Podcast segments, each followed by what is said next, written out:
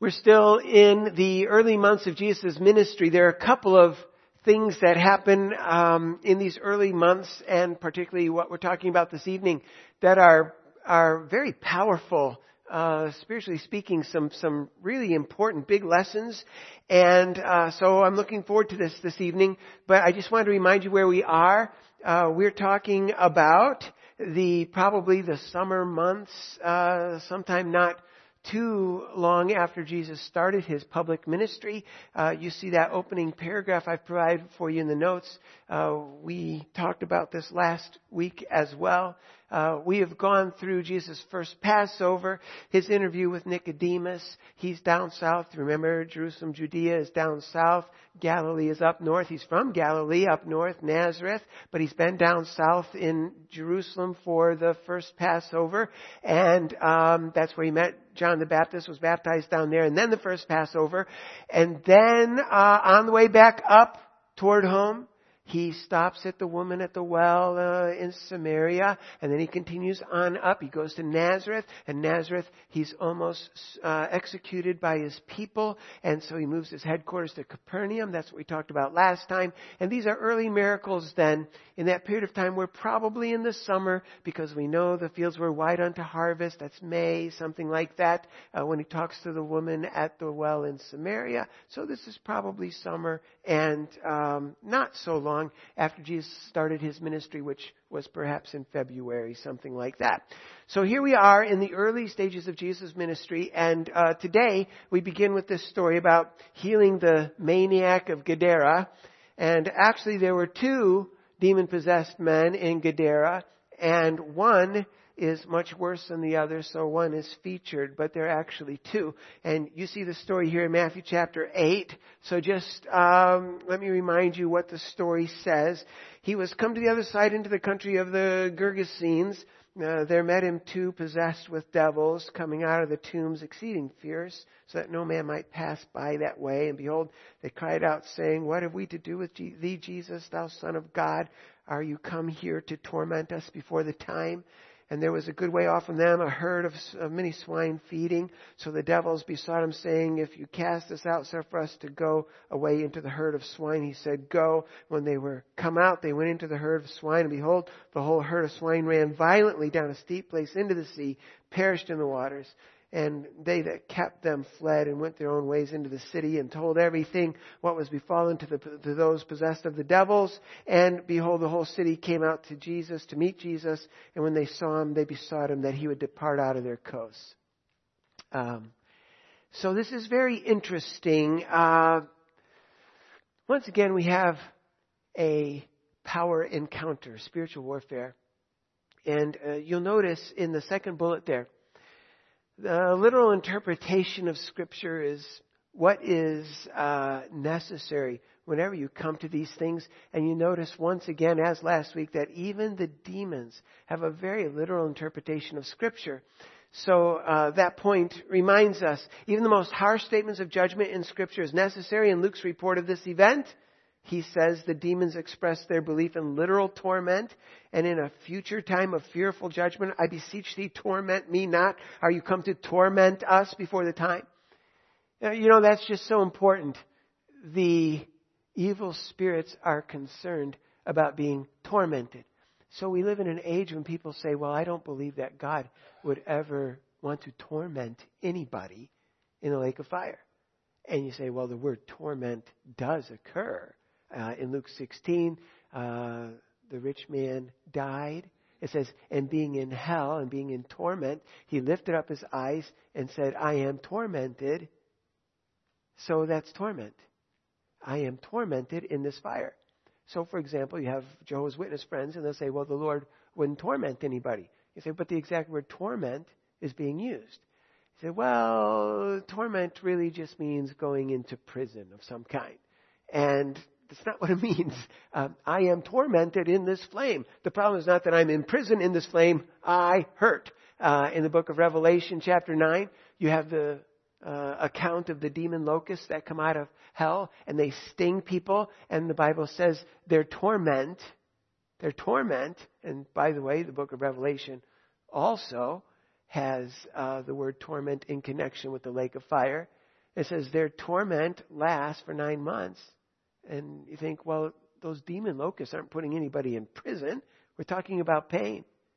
And a literal interpretation of Scripture is necessary whenever you're in spiritual warfare. And here, the demons are talking about being tormented.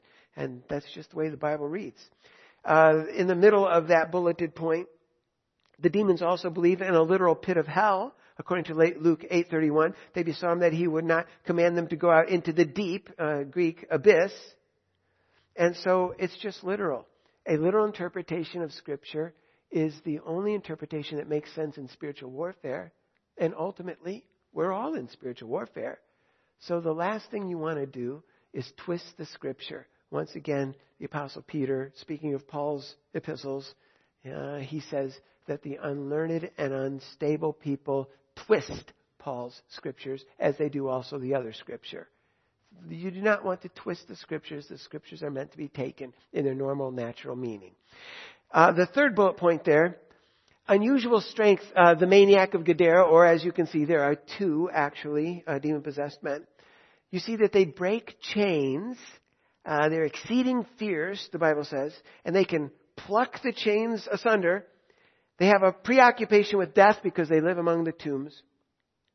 Self cutting. Uh, they were cutting themselves with sharp stones. Chronic crying out in anguish. Says they were always going in and out among the tombs and crying out. Um, these are all characteristics of demon possession in at least some cases. And Mark's gospel gives some of those symptoms that aren't listed right here for us. But putting that all together, I'm always alarmed. You know, when I was a kid, I read in the Old Testament about uh, the Lord commanding Israel that uh, they should not cut themselves as the heathen people do. Uh, particularly, the heathen people were known to do that during funeral ceremonies and that sort of thing. And you know the story of Elijah and the challenge of the prophet of Baals. And when they were all upset in their you know pagan desperation, they cut themselves. And I remember thinking, how odd. Um, I've never really heard of anything quite like that. And then I got a little bit older, and all of a sudden we started hearing about teen girls, especially, sometimes boys, but teen girls cutting themselves. You think, uh oh. Well, I know where I read about that before. That's in connection with people who are in spiritual warfare. And I'm sure that people who are very uh, psychologically distressed are capable of doing a lot of things that are irrational, nonsensical. Of course, uh, you could you could do irrational things even if there was no devil in the world. But it is at least a little curious that suddenly, as America has been tearing down the Lord's protective fence we don't want you in our schools. We're not going to pray around here. We don't want you in our schools. We're not going to do Bible things around here. We don't want you in our universities. Make the Christian clubs go away. And as Americans tear down the fence of God's protection, suddenly all of these girls are cutting themselves like the maniac of Gadara, uh, dwelling among the tombs, and all of this interest in the Gothic lifestyle of the scene, the emo stuff, uh, it's just very interesting that there's all of this interest now and that sort of thing, and that is symptomatic of spiritual warfare, the work of the devil in the world. You can do that sort of thing without the devil's influence, but it is interesting that it occurs in Scripture in particular association with the devil's influence. Well, does that raise any questions or observations about the demon possessed individuals? Mark? I do wonder about that sometimes. Yeah, I do. Um, one thing that's interesting, you know, maybe two things that are especially interesting. In the first place, it did create a wonderful object lesson because you get to see the works of the devil. And so you see the suicidal swine. And um, essentially, Jesus could say, and that's what happens for all those who follow the ways of Satan. So it does create a wonderful object lesson. You know, the that absolute uh, irrationality again and and the um, the desperation that will come to you if if you continue on this path of rebellion against God, uh, following the devil. So it does make a tremendous object lesson. Another thing uh, that is significant is that the swine were considered, you know, unclean animals, and um, we don't know all the reasons that the Lord encouraged people to stay away from swine, but um, interestingly, well, there are three good reasons to stay away from swine. Uh, the first one is, do you know those rascals? They say have ten times the amount of fecal material as humans. Like ten times? That's filthy. I mean, what are you going to do with all of that? And so that's probably one reason why the Lord said, let's just not be raising those in our farms. That's a lot uh, to take care of. Number two, a cow digests its food very slowly, but pigs digest their food very quickly. So when you eat um, pig, pork, you get a lot of things that they just never filter out. So they're famous for carrying viruses and parasites. And if you're trying to live a healthy life out away from, you know, modern medicine, uh, it might be a good idea to be really careful about consuming a lot of trichinosis worms, uh, ringworms that were in the food, and they they can occur in venison as well. But in the domesticated animals, it tends to be a, a pig thing, a pork thing, and particularly if you're away from tapeworms. But trichinosis is, is a bad one. Um, so then you have uh, two reasons: their digestive tract and and the uh, fecal matter, and the last one is they they do tend to carry worms and viruses. So. Um, at any rate, for Jesus to have them go into the swine, it's sort of like um, divine retribution. These animals are filthy. We shouldn't be domesticating them. Let's get rid of them. Now, it's okay with me that you have bacon and that sort of thing now. I'm sure I do. But uh, you, you might just appreciate what the Lord was trying to teach them in those days. These things are filthy. Why don't you get rid of them? It's not safe. John. Yeah, there, John is mentioning you know, he said, Are you here to send us to the pit before the time, you know, before the appropriate time for judgment? It may be, as we often say, even the devil is the Lord's devil. There might be more devilry for these particular demons to engage in before the Lord is done with them. So, uh, obviously, the Lord could have sent them to the pit early before the time, but maybe that's not what he preferred to do if you have a world of people inviting demonic activity into their lives, then the Lord seems to be um, agreeable to allowing the demonic activity in the lives of those who invite it. So, uh, yeah, that that's probably part of it. John, you want to follow up? Yeah, in the Gospel of Mark, Jesus says that only the Father knows the time, you know, for the end times, uh, the return of the Son of Man. So you know, it would have been, John is suggesting maybe they'd be preempting, you know, it's not time yet, and Jesus shouldn't take those matters into his hands in submission to the Father. So, sure, that's right. Uh, Shannon, and then Tom, and then Ken. Evidently not. You know, just because the pigs die doesn't mean that the demons have had any trauma. Tom. I mean, because there are tribal religions all over the world that basically worship every animal. Yeah, I read some time back about a witch doctor who was called into his calling as a medicine man uh, by an evil spirit who had come to him in the form of a pig. So, yeah, it's common.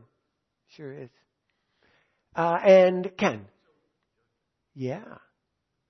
Including torment and a pit, of all things. Literal interpretation. Yeah. Mike one of the most interesting things is that after he has helped somebody who was mad, you know, he's just insane and scaring everybody, crying out all night and breaking chains, after he's helped the primary maniac and, and another besides, they say, oh, you, you know, Jesus, get out of here. You know, you, are scary.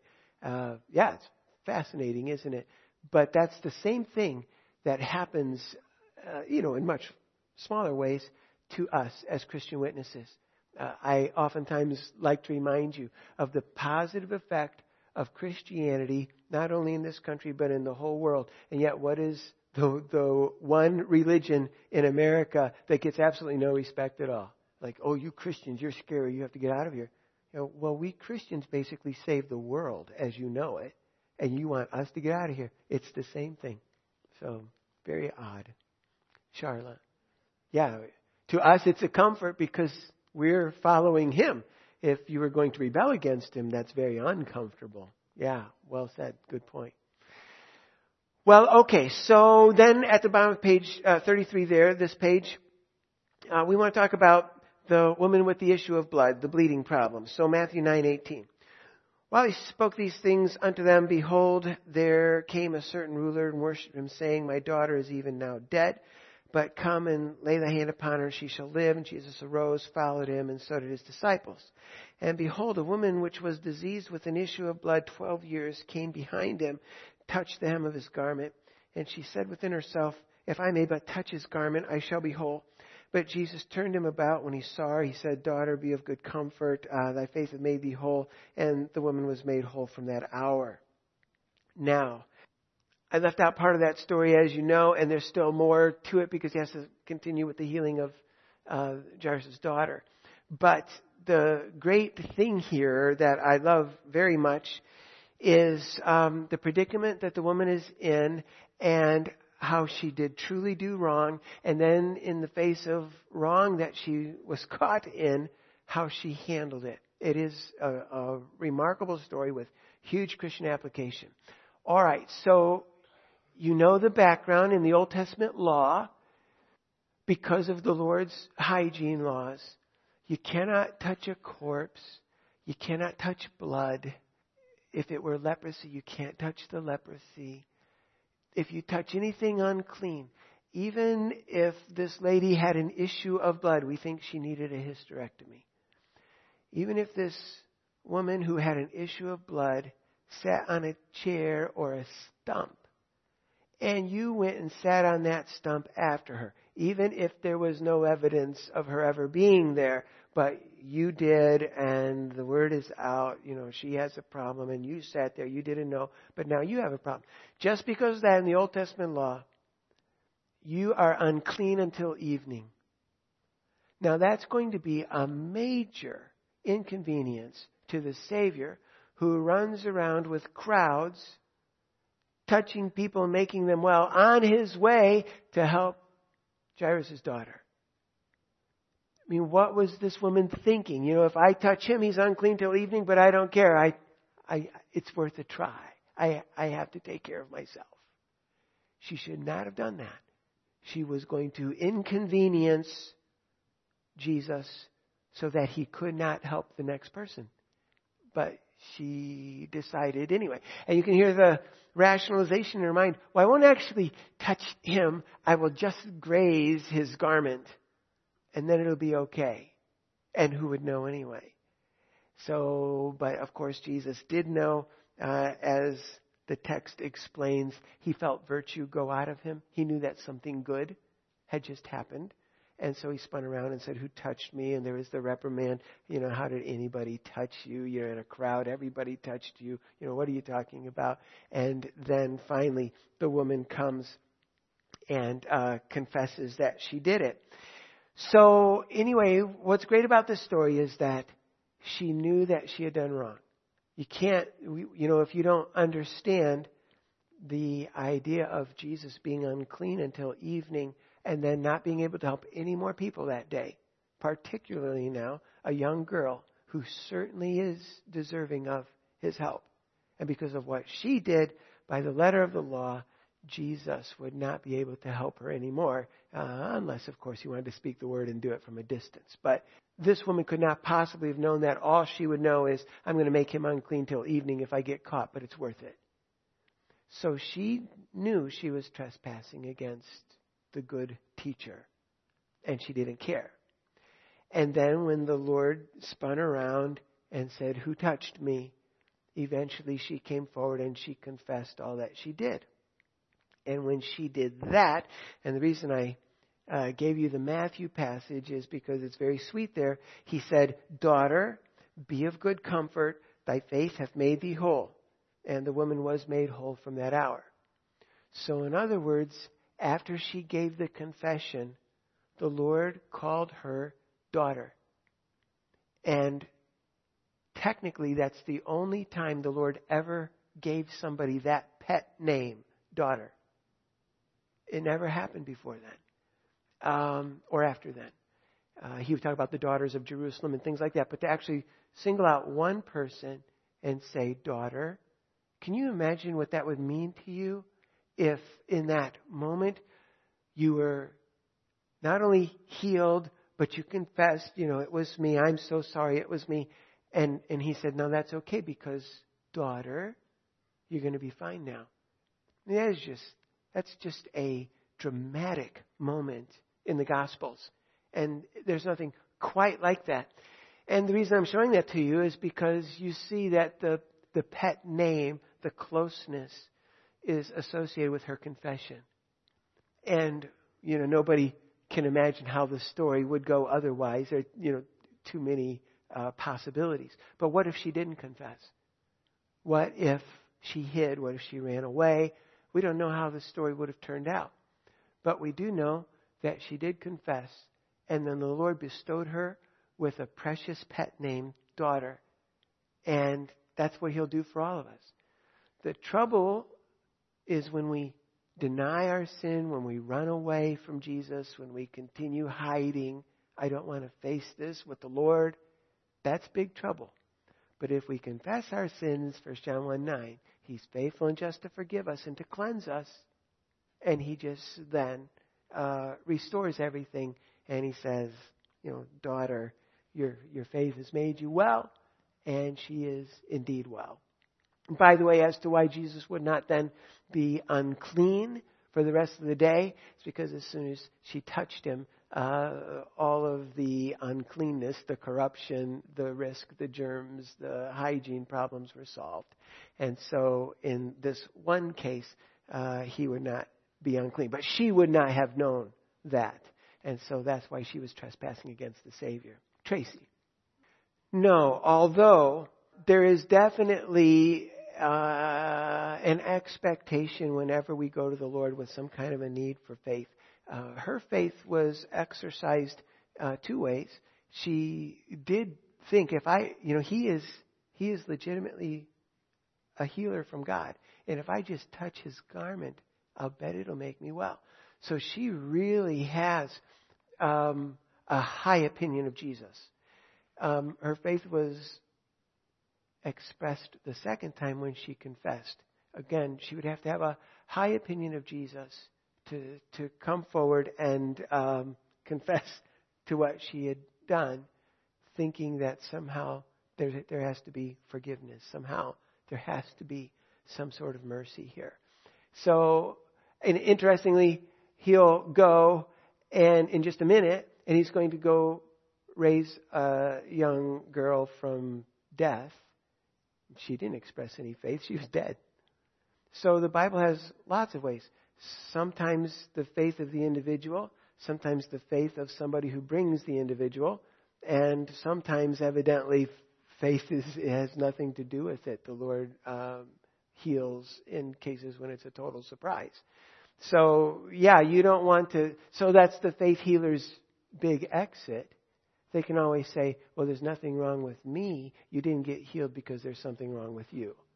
And the truth is, in the Gospels, the disciples and Jesus uh, don't have any misfires. You know, it's like uh, when the disciples could not cast out the demon from the young boy after the Mount of Transfiguration, the Lord rebuked the healers, the disciples, and said they didn't have very much faith. So maybe the faith healers uh, should have the finger pointed back at them. Um, they didn't have very much faith, and maybe that's the problem. But the real issue is that the Lord has more than one way of doing this, and sometimes the individual who is healed cannot possibly express faith because he's dead. So that's not the whole issue, is it? So, Joanne. I, I, think that because he is infinitely powerful, that there is no risk of cost, but the feeling of virtue go out of him is is not because it hurt him, but because you know he knew he had just done something wonderful. Jerry, how do you answer something like that um, without sounding boastful? Sure, I, and I'm sure you have too. There have been times when you know we all have been, for example, witnessing, and uh, you suddenly realize that we're not speaking, you know, brain to brain with somebody anymore, that the Holy Spirit is involved with this, and there's a spiritual transaction taking place that you never could have manufactured. As a matter of fact, it may have come as a real surprise to you. And um, sure, the Lord ends up using us in some way, and it's it's you know beyond us and it's bigger than us. Yeah, I'm I'm sure we've all had that happen, and it doesn't have to be speaking. It can be while you're doing some small kindness uh, for somebody, and all of a sudden, you know, they come up to you, and you realize that that thing, whatever it is that you were doing, was very meaningful. Um, I can't remember who told the story. Was it? I think it might be an R.A. Torrey story. But uh, somehow uh, a well known agnostic ended up in a special service because he was invited, because he was somebody's relative. I can't remember why he went. But he was at the end of the service, and he didn't care anything about the message. At the end of the service, uh, there was this very, very elderly lady who is going down the several stairs at the church entrance. And so he put his arm around her and took her by the elbow and was helping her down the stairs.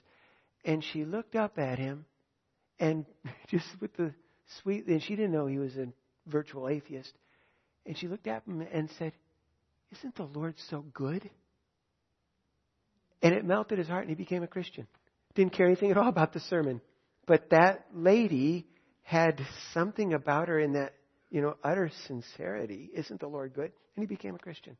Um, virtue went out of her that day. It's not exactly in the words, it's not in anything that you could orchestrate. It just sort of happened. And that's great. Yeah. So good. All right. So, does that raise any other questions or observations?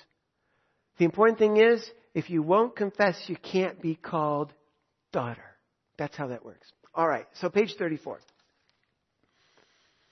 This is Jairus' daughter, and remember then the woman with the issue of blood interrupts this story, and so in your notes I made that little section small.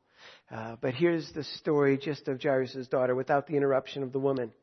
Uh, while he spoke these things unto them, behold, there came a certain ruler, worshipped him, saying, My daughter is even now dead, but come, lay your hand on her, and she shall live. Jesus arose and followed him, and so did his disciples. So verse 23, when Jesus came into the ruler's house, saw the minstrels and the people making noise, he said unto them, Give place, for the maid is not dead, but sleeps. And they laughed him to scorn.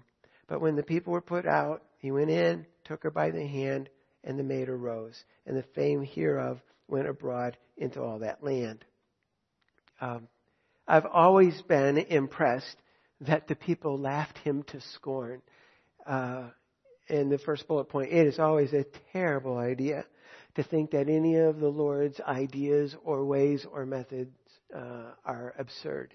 Um, they seem absurd to us sometimes, but the Lord should never be laughed at. He should never be scorned. Uh, he should never be scoffed at because he is always, always right. And it must have seemed uh, over and over again with godly people like the Lord's ways were absurd. He asks us to do the most horrible and absurd things sometimes, but it is never, ever a good idea to laugh at the Lord's ideas. And he said the girl was sleeping, so she's sleeping and never laugh at the Lord. The second bullet is just reminding you that there are actually nine temporary resurrections mentioned in the Bible. Temporary meaning because that girl would die again someday, right? So she's resurrected, but not forever and ever. Um, and I've listed them for you there. You have three in Old Testament times. Elijah has one, and Elisha has two, one while he's living and one when a dead man's corpse touches Elisha's bones, so I guess we'll give him credit for two. Uh, Jesus raised three more individuals from death. That's this one, Jairus' daughter, the son of the widow of Nain, and Lazarus, as you know. Then there was the resurrection of many saints when Jesus died on the cross at the end of the Gospel of Matthew. And you also have Peter raising Tabitha, also called Dorcas, and you have Paul raising Eutychus from death. And so those are the temporary resurrections in the Bible. This is not the only one healing two blind men. Once again, this is a great story with huge Christian implications. So Matthew 9:27.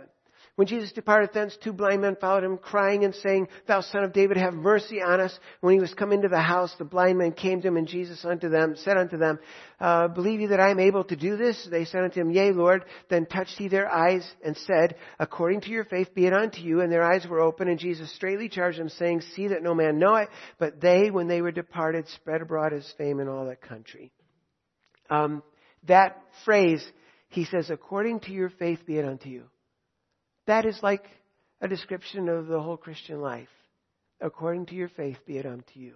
It's as if everywhere along the way, the Lord says, Do you believe I'm able to do this?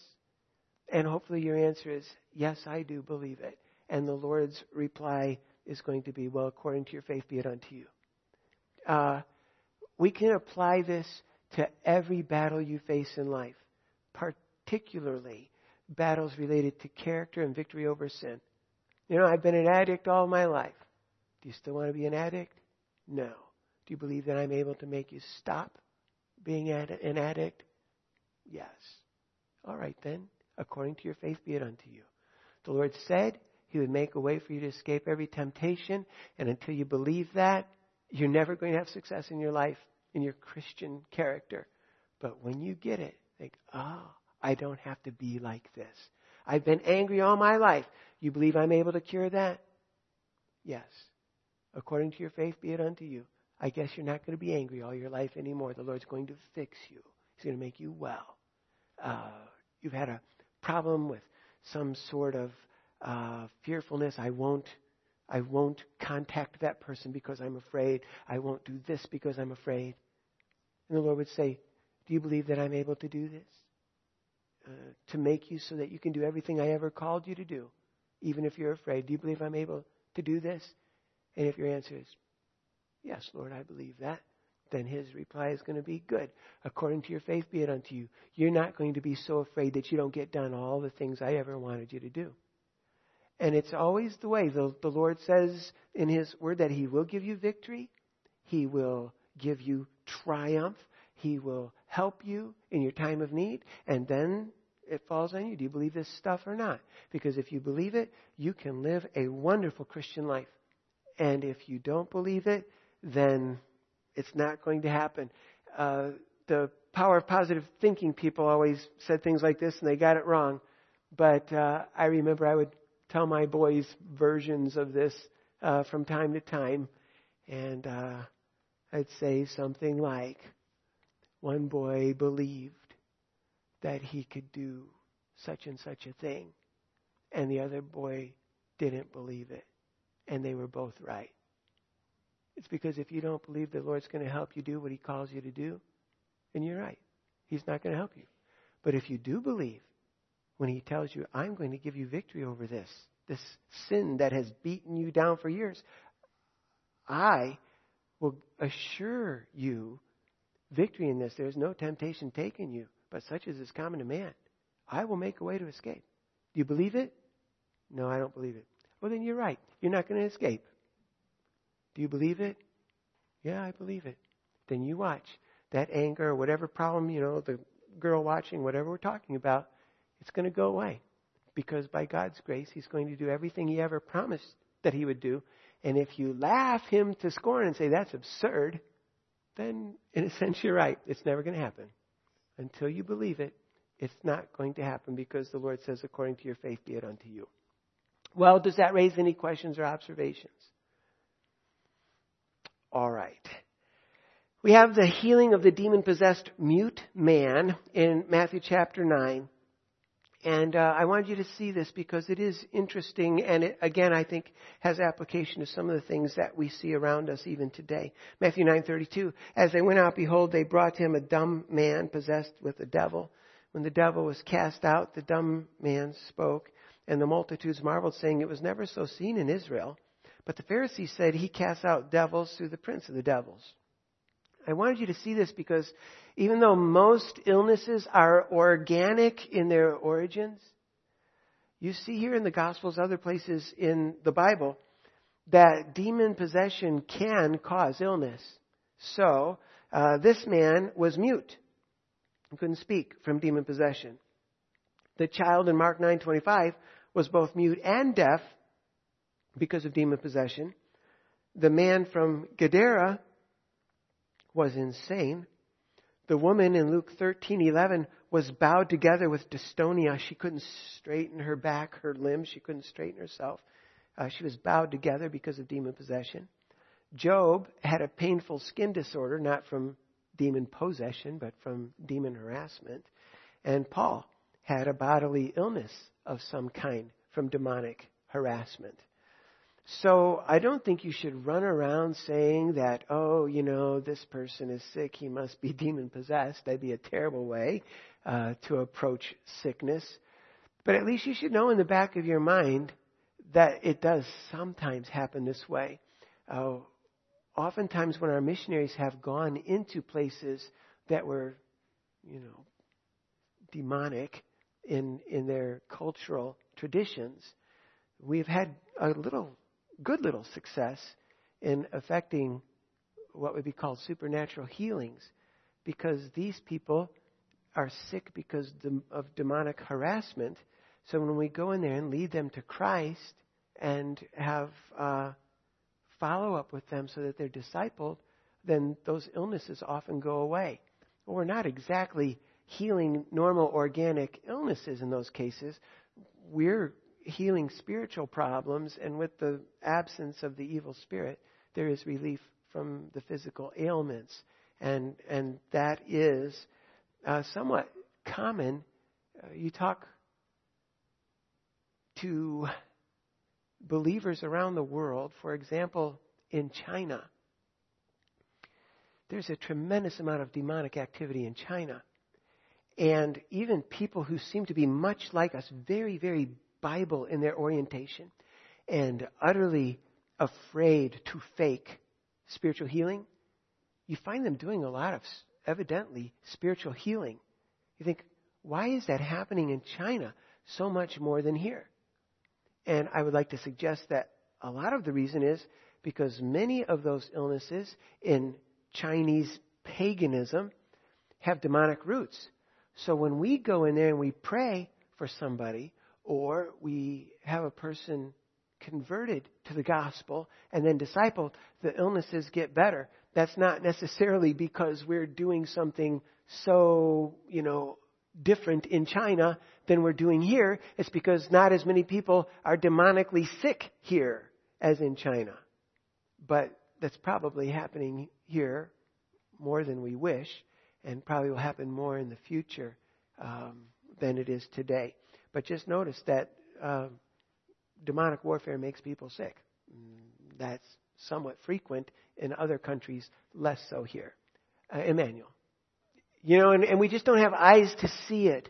But there are all kinds of issues.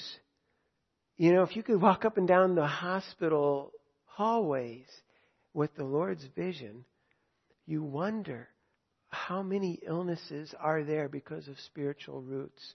And, and of course, we'll never know.